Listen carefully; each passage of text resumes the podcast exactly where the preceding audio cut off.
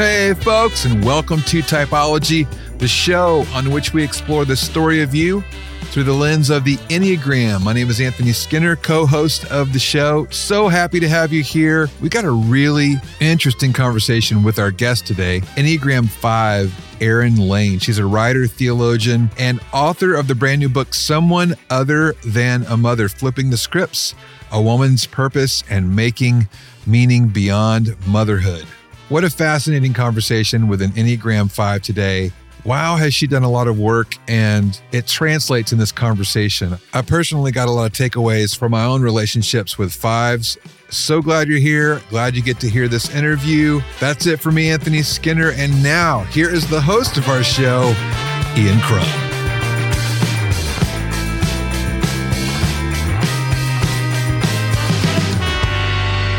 Erin S. Lane, Enneagram 5 and author of the new book, Someone Other Than a Mother, Flipping the Scripts on a Woman's Purpose and Making Meaning Beyond Motherhood. Welcome to Typology. Thank you. I'm so happy to be here. That's a mouthful of a title, Erin. I always want a shorter title, and they always tell me I'm not popular enough to have a shorter title, that I need more search engine optimized words. So there you go. Well, it is about search engine optimization, but that is not the way to treat an author. That is Sorry, you're not popular enough. Did you know that the name, excuse me, Erin, we're going to talk about me for a minute. Did you know that the name of my memoir, which is Jesus, My Father, the CIA and Me, ellipsis, a memoir of sorts, right? Yeah. Was the title that I wanted for that book and I fought for was... Out of True. Which that was the title I wanted. They were like, no, we need a longer title and blah, blah, blah. Uh-huh. So now it's like, you know that Jesus, the Father, the Me, the CIA book, God. The CIA and God. The one with the gray cover, the pictures. Right. Yeah, I wanted Someone Other Than a Mother originally to be called You Don't Know Love.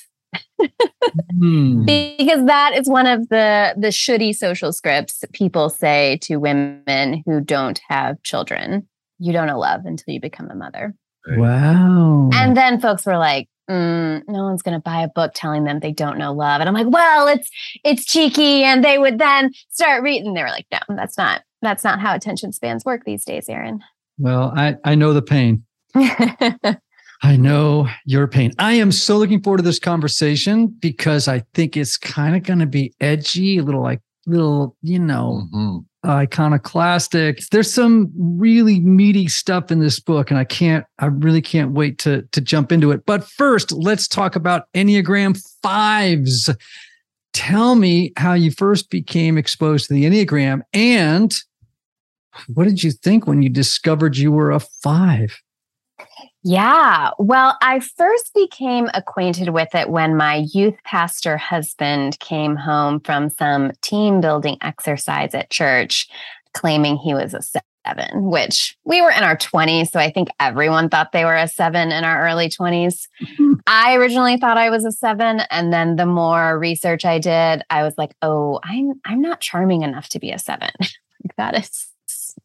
That is, you have to be more fun at parties to be a 7, I think. But I realized that I am a social lady 5, which is like how I describe it, which means I care almost obnoxiously about conserving energy, fostering belonging, and trying to convince other people that unfeeling women aren't the Antichrist. And I think I came into this knowledge, honestly, after a workshop with one of your co-authors, Suzanne, who essentially framed the Enneagram as your core motivation. What do you wake up thinking when you look at yourself in the mirror? And whatever she said about what a 5 thinks of when they look at themselves in the mirror this morning, it had to do with like, I've got 2 good hours in me today. How am I going to spend them? And I was like, oh, other people organize their whole lives around the amount of energy they think X, Y, and Z will take them. Yeah, I am definitely a 5. Wow. Well, I mean, I think that oftentimes it's interesting. People tend to think that women 5s would not make great mothers. Yes.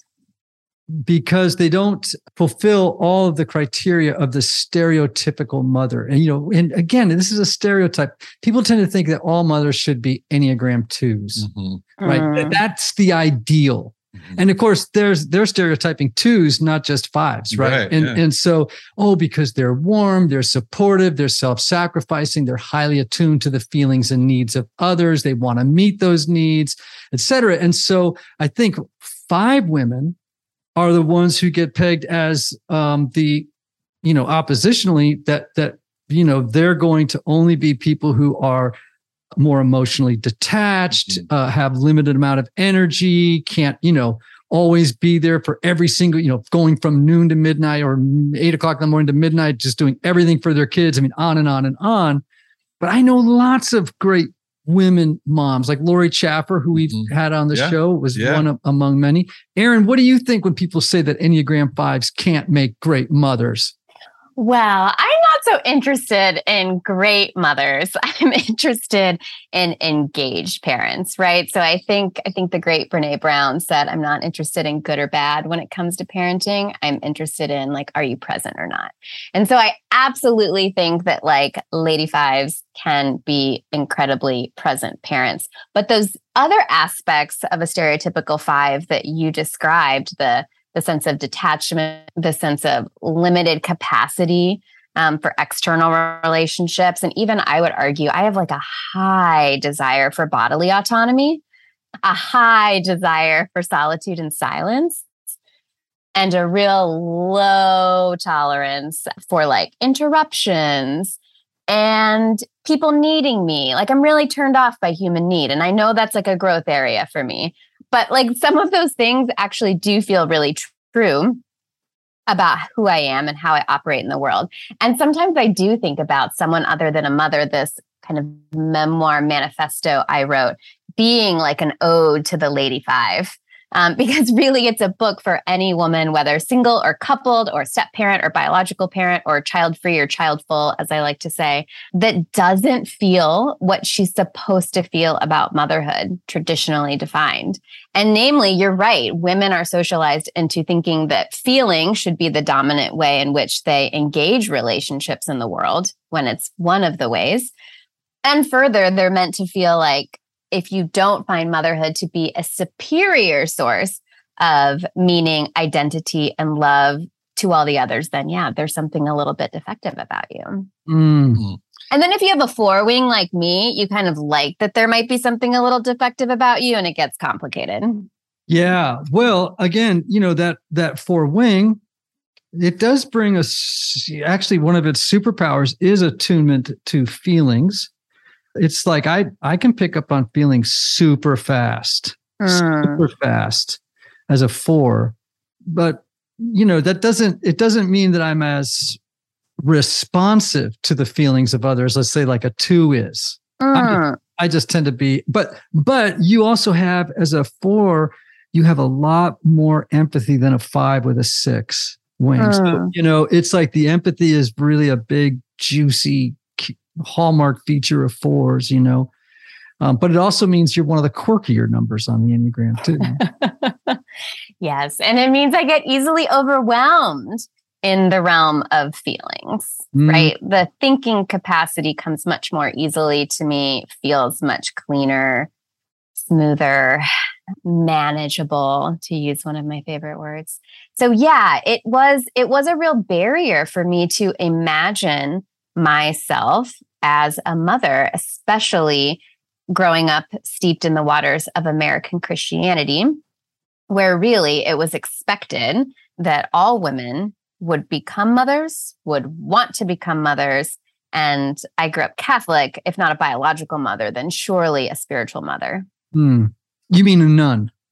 I do mean a nun, like a mother superior. But even nowadays, if you've gone to any church service in the last 5 to 10 years, there's this move towards wanting to affirm every woman on Mother's Day as a spiritual mother. We are all mothers.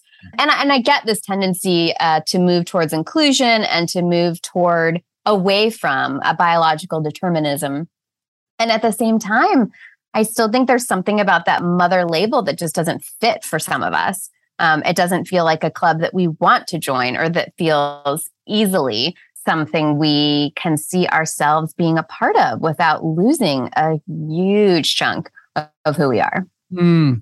You know, I can usually on Mother's Day, you often hear, and it's a little condescending, a male pastor say the following, you know, moms have the hardest job in the world, right? Yeah. Now, is that true? Well, this is one of the scripts that I break down in the book. So the way the book is organized is each chapter is a social script that women hear that tells them that motherhood is your highest calling, whether that means your biological clock is ticking, or that means home is your highest duty, or that means you'll regret not having kids when you're older. These pervasive social sayings that make women feel like something is wrong with them if they don't believe this, don't subscribe to this, or that this kind of notion doesn't come easily to them. And one of the ones I unpack in the book is this idea that motherhood is the toughest job in the world. I'm not interested in arguing like what's the toughest thing that people could take on. What I'm interested in is the fact that how did we make motherhood an occupational, performative, identity-based measure of worth? And so I think that is what's really condescending when someone not a mother talks about motherhood being the toughest job in the world. I often wonder, I wonder what the strategy behind that is. I'm skeptical as you are, it sounds like, when a male pastor stands up and says that, because it feels like it's an abdication of duty. It feels like it's a kind of like a, oh, shucks, I guess I'm not the essential parent. And then we've shown, there's all of this research that's shown how unhelpful and unhealthy it is to women's mental health to believe that they are the essential parent or the only parent that can do X, Y, and Z. Or also even the idea that parenting is challenging is actually like not great for us to dwell on, which I find a little problematic. But I'm curious about why it feels important for us to play the game of who's doing the toughest work when our worth is not in our work. Mm-hmm. Yeah, I think there's a lot of, you can respond, please. Do you think we sentimentalize motherhood? Oh, yeah. Again, Catholic here, you know, so there were the mainstream, I will say there are gorgeously subversive art pieces that when you go looking for, you find in the Catholic tradition and other traditions. But most of the pictures of like the Madonna and the nursing child I saw growing up were very sweet, very soft, very nurturing. She wasn't doing her own thing while Jesus sort of like toddled with self-play next to him or next to her. And so it's like there was no bodily autonomy portrayed in these statues and paintings and other images surrounding me. And even Jesus himself, you know, takes this very self-sacrificial posture in our churches. And in the churches I grew up with. And it was just really confusing and troubling to me to think about how does one be the unique person that they feel like God has called them to be, that they feel like they are wired to be, while also do they have to completely lose themselves to be in relationship with other people? Mm. And I think that's a core fear of the fives. Is that there is something about being in relationship that will take too much of me and will take too much from me. Before I do interviews, a lot of times I'm inspired to go hunting for quotes about the topic, right? So today I jumped on Goodreads and I was like, okay, I'm going to look up quotes on motherhood. And what really fascinated me was how there was all this crazy glorification. And as I mentioned earlier, this kind of saccharine, kind of romanticized view of motherhood that elevated it. You know, it just created this nutty mythology about womanhood. And I guess I'm not saying that being a mother isn't a beautiful thing to do with one's life, right? Being a mother. All I'm saying is that there is this kind of privileging of mothers and of their role in the life of a child. It sounds like you agree with me, and that maybe some of this is a little overplayed. I absolutely think it's overplayed. Again, especially if you grew up in American Christianity. And even if you didn't, I mean, a lot of that stuff, a lot of that hallmark version of motherhood, for instance, Mother's Day, right, started as this holiday where a woman, a childless woman, actually founded the holiday. You can't make history up. It's great. To honor the contributions of her mother after the Civil War, because what was being honored were these historically masculine contributions. So it starts up being this day where she wants to celebrate women's achievements, celebrate the under-celebrated, and it ends up very quickly becoming commodified. And instead of people visiting their mother church, now they're supposed to, you know, contemplate their own children, their own relationship to motherhood, and, you know, get mimosas in bed. And there's nothing wrong with that per se. But again, what started as a way of celebrating the under-celebrated now does feel like it's overplayed. It does feel like we've over-celebrated the role of mothers to the detriment of other roles that women play, to the point where when I talk to women, I think both moms and non-moms feel like they can't win. I mean, that's the thing. That's the thing about what I call maternal exceptionalism. It's hurting moms and non-moms. It's hurting traditional mothers and unorthodox mothers because it's putting moms that are doing things the traditional way on a pedestal that's really hard to advocate for a full human, gross, weird, gorgeous existence.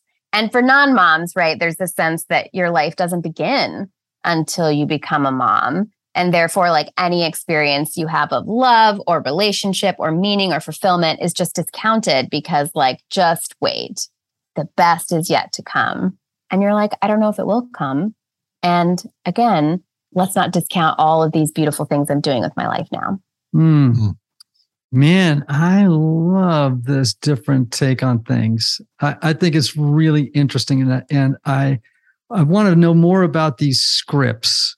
Like, what are they? And it sounds like you maybe even have some of them titled, you know, or you know, tell me about some of them. Yeah. Every chapter is a script. Your biological clock is ticking is one of them, right? And you're like, wait, why is that a script? Well, one, it's something that we say to women, especially women in their mid to late to early 40s and 30s. And it's meant to imply that whether you like it or not, your body will want children. That there is something in you that is wired to want children. And I often argue that the Christian parallel is be fruitful and multiply. Like, there is just something about your nature as a human being that wants to do this, that's called to do this, and that will be fulfilling your highest purpose if you do it. But again, the crazy part is there's actually, like, no scientific evidence that that natural drive exists. Again, an evolutionary yearning, sure. Like, it makes sense that our species would want to keep having biological children and keep reproducing. But on an individual level, we end up being so much more mysterious than that. And I think it's the same thing with how we discern our calling in life. Yes, we can look around and see that there is a large swath of people who do find good meaning and important identity in the role of parents. And yet, like, we also need all kinds of kinds. As the Enneagram shows, we need all kinds of kinds to image the face of God to one another on this earth. And so these social scripts, like your biological clock is ticking, like motherhood is the toughest job in the world, or like my favorite / least favorite, the one I call the mother of all mother scripts, you don't know love until you become a mother. And all of these scripts are venerating mothers, shaming non-mothers, and just completely failing to honor the variance of a human life. Mm. Yeah, you know, and it's interesting what you said earlier about evolution, because in evolutionary psychology, we know that need that we have to perpetuate our line, right, is as powerful in men as it is in women. Like I believe that men have a deep, if not equivalent, need to women to live on, right, through genetically live on through their children, right? I mean, that's how the species has continued to grow and evolve, right? It's like that's a unconscious driver in the presence of both genders, right? So to say that it's only women, this would be really myopic, you know, and to not really see it for things as they really are. Yeah. So yeah. What does it mean to be someone other than a mother? I have been defining someone other than a mother as anyone who doesn't believe motherhood is a superior source of meaning, identity, and love to all the others. So whether you are doing the work of mothering or not, you simply recognize that we don't need to make a hierarchy of love, that we don't need to play who's doing the toughest job or who has the highest calling, that there is actually great theological evidence. And I'm going to like do my nerd alert moment that other love, not mother love, was considered the most best and beautiful and generous form of love in Christianity, especially for the early Christians. We have Jesus in his own words saying, no greater love exists than that person who would lay their life down for a friend. And so if we want to make a hierarchy, I would argue that friendship would actually be the umbrella under which like our most holy and sacred relationships play out. And that, of course, mother love can fall under that. Of course, romantic love can fall under that. Of course, stranger love is a huge part of that. But again, the relationship we have to our own progeny is just doesn't seem to be a huge concern of the early church. And it's not until much later in human history that the quote, focus on the family that we hear of and know of today took root. Mm. So I really do think that there is something, again, at least in my own tradition, actually radically orthodox about claiming someone other than a mother is the most generous, generative way that we can move in this world where other love, not mother love, will be our highest purpose. You know, you're going to piss a lot of people off, right, Erin? Why? Why? I said mother love could be under the other love umbrella. Okay. Everyone's included. Everyone can come to the party. Just don't tell me. Don't use the S. Don't use the superlatives, right? Like that's where I get pissed off is I'm like, one, let's speak for ourselves, because anytime someone speaks in generalities to me, this is like my four wing coming out, right? I get really cranky because I want to be an individual snowflake. And I want to argue that we all have these really beautiful, individual, unique experiences worth honoring. Mm. But yeah, I want people to speak in I statements when they talk about their lives. And I don't want people to throw shade at other people for being ignorant of what love is simply because you found it in one really meaningful corner of your life. Mm-hmm. Yeah. You know, my mom, I want to talk about my mom for a second. Yeah. Talk about your mom. Yeah. Let's go. So my mom is still alive. She's 93 years old. She is a strong Enneagram 8. Mm. And I'm going to be very honest for a moment. You know, in a really interesting way, but a confusing way because of cultural context, my mom was very untraditional. She was, you know, when you used to say, I only can say is like someone said to me the other day that my mom was a little bit like Katharine Hepburn when she got really old, you know, like sort of like, oh yeah, like my mom was strong ass woman. And she went into publishing in the 1960s when we were kids, little kids. And she kicked ass in the business world. She left us home. We had a nanny growing up. I think in some ways, my mom unconsciously outsourced us to a person who was very nurturing, very present, very caring, because she really wasn't. Yeah. But it didn't disqualify her from being a mother, right? It like her not being the quintessential or stereotypical mom. She didn't say to herself, well, I don't really have those kinds of like warm, fuzzy sort of mom things going on. Therefore, I can't be a mother. My mom gave us courage, resilience, determination, she was a force of nature. I know that she really struggled. And I'm going to say something else. I think if I really got under my mother's hood, mm-hmm. that she probably was really conflicted about whether or not she should have been a mother, because she felt like she was, oh man, she wanted to conquer the world. Mm-hmm. And I don't think I think because, she was born in an era where that just wasn't an acceptable option, for a woman. So again, I have interesting feelings about her, but she carved her own path. That's for sure. She mm-hmm. definitely did not follow the norm. Mm-hmm. I love that reflection, both for the reminder it is to me that I don't always have to explain or make a defense for why I chose not to mother for a good long time.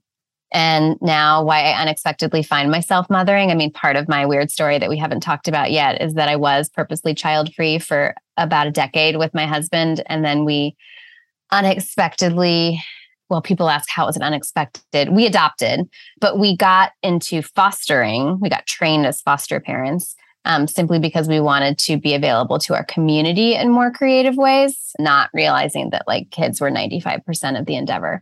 And our very first placement was these beautiful 3 school-age girls. And very quickly, their parents' rights were terminated. And we had to make a decision whether or not we would be what they call a forever home. We discerned that we were more compelled by the yes than the no. But it was a struggle. It has been a struggle to wrap my identity around this mothering role, because I feel like I constantly am not an easy fit for other people.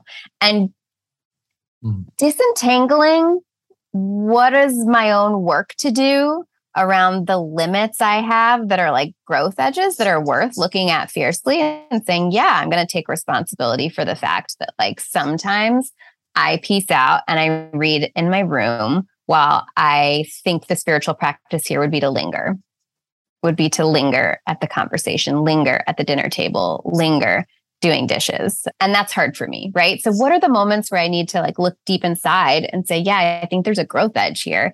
And what are the moments where I'm no, that's just other people making me feel like there's something less than about me, because I frequently come into my bedroom and read and put up a sign that says, I need to be alone, but I still love you. Mm. Yeah, that's kind of where you need other people in community to help test your truths and reflect back to you. Yeah, that was an asshat moment.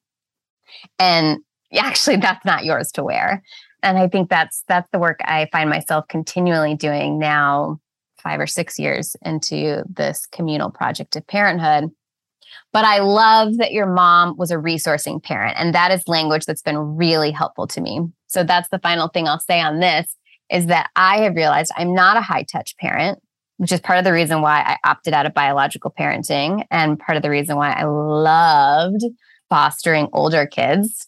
It's strange when your kids talk to you from day one, but I really geek out on that kind of stuff.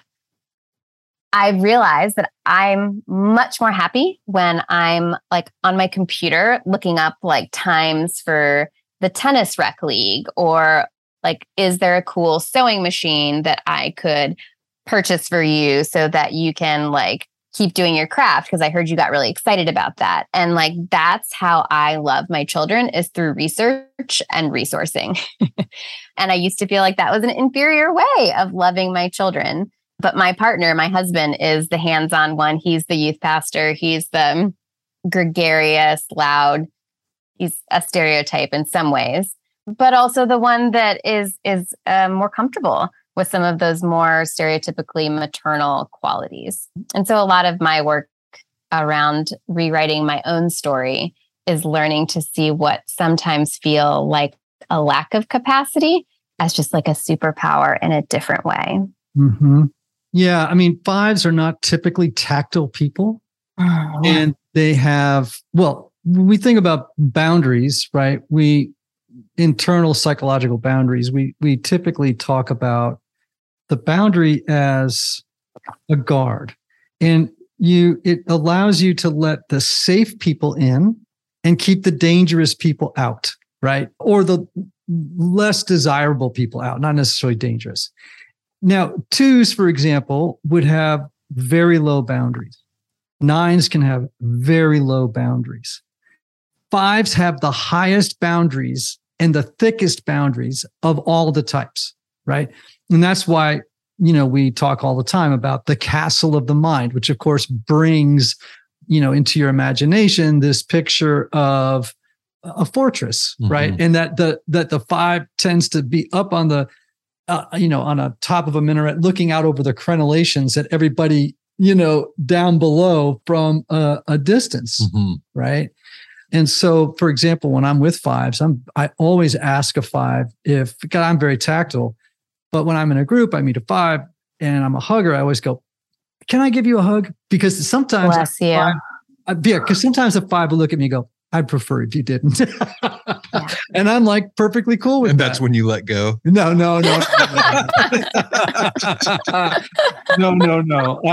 I don't. And often, you know, when I'm teaching a workshop and I need to give an illustration of something and I know there's a 5 and I've met them already, I'll always say, do you mind if I touch you?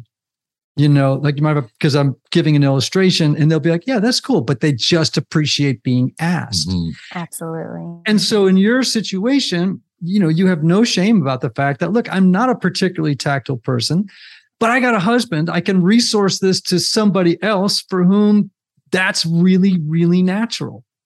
Yes. And I can also lean into those growth edges where, yes, this doesn't come naturally to me or easily to me, but if I'm attuned to you, which is a big word in parenting, right? And a big word in the foster and adopt world. If I'm attuning to you and I realize that you need touch right now, okay, now how can I negotiate that so I don't lose my sense of integrity, but you also get some of your needs met? And I remember talking to my therapist about this early on in parenting because I had a kiddo that like just had a really squirmy body. And so if we were sitting on the couch watching a movie, like her body would just end up like squirming, like uncomfortably close to mine. And it just like really grossed me out. And I was like, you're not supposed to be grossed out by children's squirmy bodies. But again, I was like, I know enough now to know that this is not mortal sin. This is how I'm wired. But what can I do? What strategies can I come up with so that I'm not just totally dismissing that she has a need and I'm an adult and I know how to meet some needs? And so the therapist recommended, well, what if when she does that, you say, can I put a pillow between us so you can lean your head on me? And just having that buffer of a pillow so she wasn't directly on my shoulder felt incredibly freeing. Wow. Right. And so I feel like that's the gift of the Enneagram for me, and especially in parenting now, is recognizing it is so helpful to have this knowledge about who I am. And I'm not supposed to use this knowledge as a crutch for like not growing or just being like, sorry, not changing. But like I can use it to be like, okay, so what is like a tiny micro move that I could make that would still feel good to me, but also meet you and where your squirmy body wants to connect right now. Oh, I love that. Yeah. Because it's so true, right? The Enneagram celebrates not only who you are, but who you could become, right? And it does provide something, you know, it's not perfect, but something of a roadmap, right? Something that challenges our assumptions and you know, tries to move us in directions where we might have to burn some calories to do things that aren't natural to us. Oh no, that sounds like energy. You know, I said earlier that you're going to piss people off, and I love it when we have authors on who I know are going to piss some people off, right? Because it, you know, it represents courage in the creative process, and I always admire that. I would imagine that the people you're going to piss off most are women, and to piss off women who have grown up in religious traditions. You mentioned in Christianity, for example, but in Judaism certainly, it's translatable. I mean, I think it's a cultural phenomenon that's across the board. But you're going to run into particularly conservative Christian women who are going to be like, you are wrong. You know what I mean? Like, what am I wrong about? Well, I'm going to get to that. but because they have, perhaps many of them, not all, bought into the cultural belief that motherhood is the highest vocation, all the things we've already spoken about. And you're going to be blowing up some paradigms here, right? You're going to be pushing back against, deeply held beliefs. Like some of these ideas would scare people. Yes. Yeah. Right. It's going to kind of make the ground a little squishy for some people, and that's a good thing. Let's just imagine we had a room full of women who are very resistant to this idea because of spiritual convictions and training, et cetera. Like, what would you say to them? How would you tell them to approach the topic? Oh, that's a good question. I mean, I do want to say, like, I'm sure I'm wrong about some things. So we don't. Yeah, I'm sure I'm wrong. So let's just start with some intellectual humility. I think I would just ask questions. I mean, I don't ever want to take away the way that someone else makes meaning. Like, I'm not interested. If being a mother has been like the greatest love of your life, I don't want to take that away from you. I just want to open up your perspective to realize that women who aren't mothering or aren't mothering in these traditional ways that have been so meaningful to you aren't deficient, defiant, or devilish. That they too are called to, if we're talking about the Abrahamic faiths, love God and love neighbor as yourself. But I think that's the highest calling. And there's so many different ways that we can do that. But it doesn't say, make babies, make breakfast, and I don't know what the triplet is. And there's, again, nothing wrong if those are the things you are doing and those are the things that are giving your life meaning. But I also have a hunch. I'm 38, and this is a big topic of conversation for my life stage. I have a hunch that we're all going to realize that callings are a lot more seasonal than we thought they were as we continue to get older and continue to have changing relationships with ourselves and our bodies and the people that we have chosen to make family with. And I'm so curious about conversations with those women when they are much older about, okay, what now? We all made some choices. We all felt a little judged for the choices we made. We all felt a little internal shame and external shame for some of the things we did or didn't do, or the way our lives turned out or didn't turn out, or the things we had a choice about and the things we didn't have a choice about. But okay, now that we know that, like, there's overwhelming research that women are happiest after 85 and that friendships are far more good as a protectant against misery in old age than one's family. Like, now can we have a conversation about, like, that's not so centered on will you mother or will you not? But, like, how do we want to be old broads together? And can we have some more generous conversations about, our back pain or the telenovela we're watching? I don't know, right? Like, I'm so curious about how our conversations will evolve. And so I just want a lot of softness and generosity now to say that they will evolve. And let's remember the big umbrella is other love. And there are lots of different ways we can love to our limit. One of the things I was thinking as you said that, Ian, was because I'm sure there's going to be a lot of women who get a lot of relief from this idea in this book. The ones that might be upset are the ones that have hung their hat on this ideal. And then all of a sudden you come along and you transcend that ideal. You're like, wait a minute. You don't have to do this to be happy or to be, the ideal or this or that. Now that could leave somebody rubbed raw, Yeah. Well, it's hard. Yeah. It makes you question your life. And like you said, where you've put your worth when other people come along, and whether they're on a podcast or not, right? When they've just simply chosen something differently, and you look at them and you go, I guess I didn't have to do X, Y, and Z. Yeah. But I'm sure there are plenty of women too. I don't want to infantilize any woman. I'm sure there are plenty of women too that hearing all of this would still do exactly what they did before and really enjoy how their life turned out. And I'm really happy for them. They're just not the main audience for this book.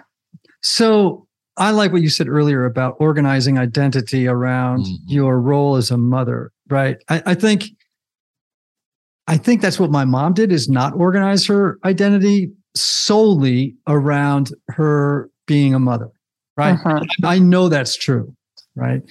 Her identity was multifaceted, right? I mean, she had a lot of things feeding that pond, you know, a lot of streams, different streams feeding the pond of identity for herself, which was great, you know, a little confusing in the 1960s, I think, probably for her and for us, you know, but there you go. That's how it played.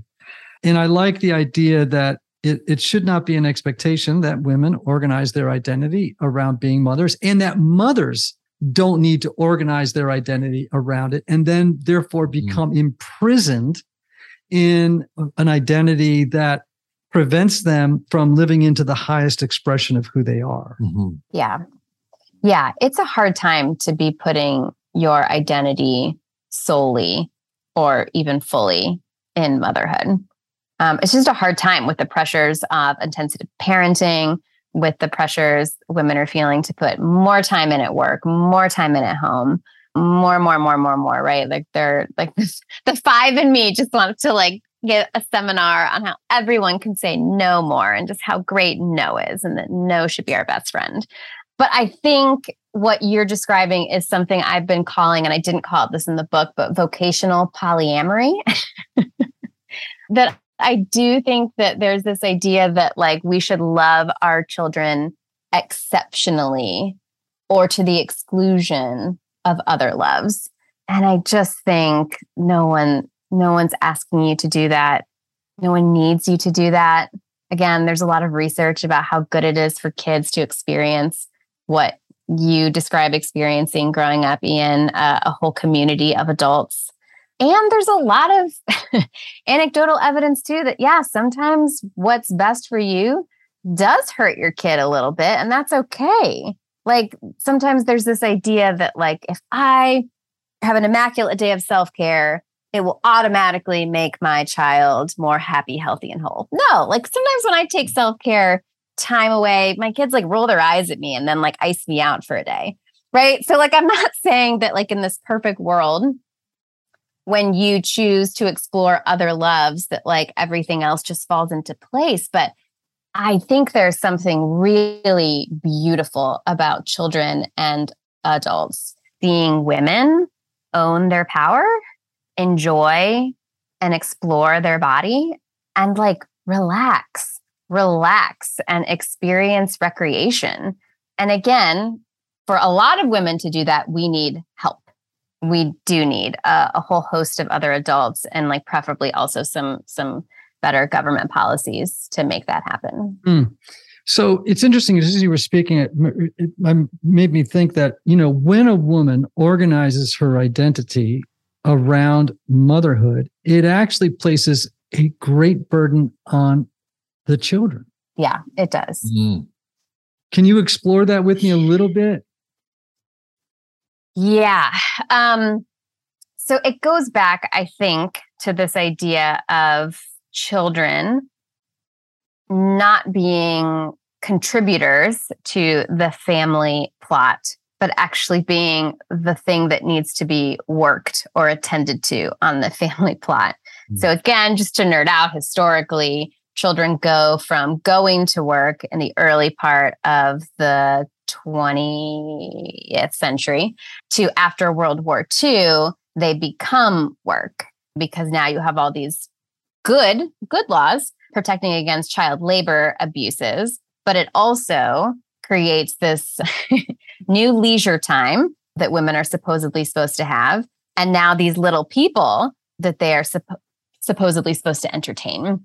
And that's really where you see this shift from women feeling like their job is their children and their children's welfare. And I just worry that worldview is not only, like you say, myopic for the woman, but really shrinks a child's view of what our commitment is to the common plot, the common good.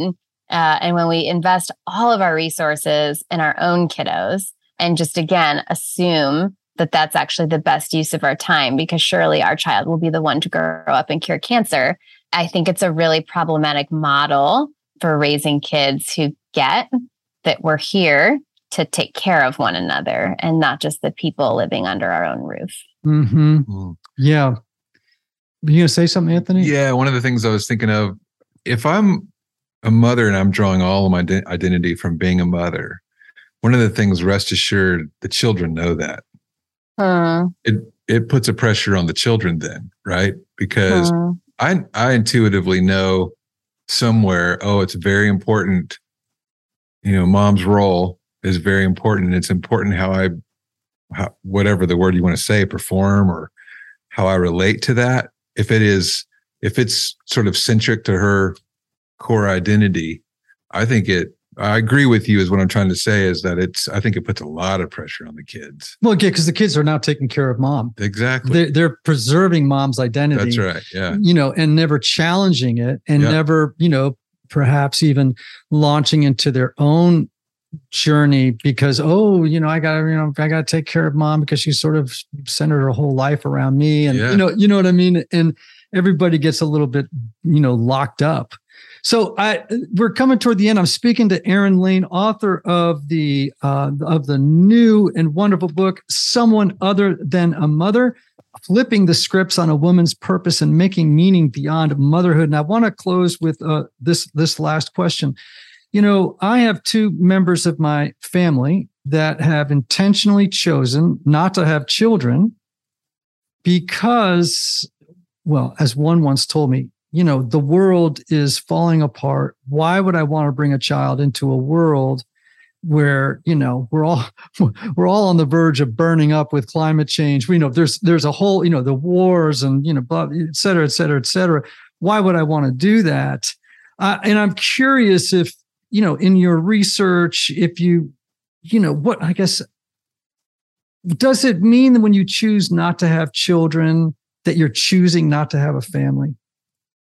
Absolutely not. I think our choice not to have children, not to have biological children, was really out of a commitment to finding kinship with a wider family of living beings. And I think that's an argument that environmentalists have made about the connections that we can cultivate with the land, with animals, but further, right, with our local communities and our neighbors, with roommates, with all kinds of improbable kin that aren't the kind that you perhaps grew up seeing in people's Christmas cards. And I think that's a total misconception of the intentionally childless or child-free life, that one, it means you're foregoing a family rather than cultivating family with yourself and the other people and non-people that you have chosen to be in relationship with. And two, that it's not a hopeful act. You know, there's a lot of angst about declining birth rates and all of the horrible reasons why many people are doing a scan of their environment and realizing it doesn't feel like a great time financially, environmentally, energetically, mental healthly to bring children into the world.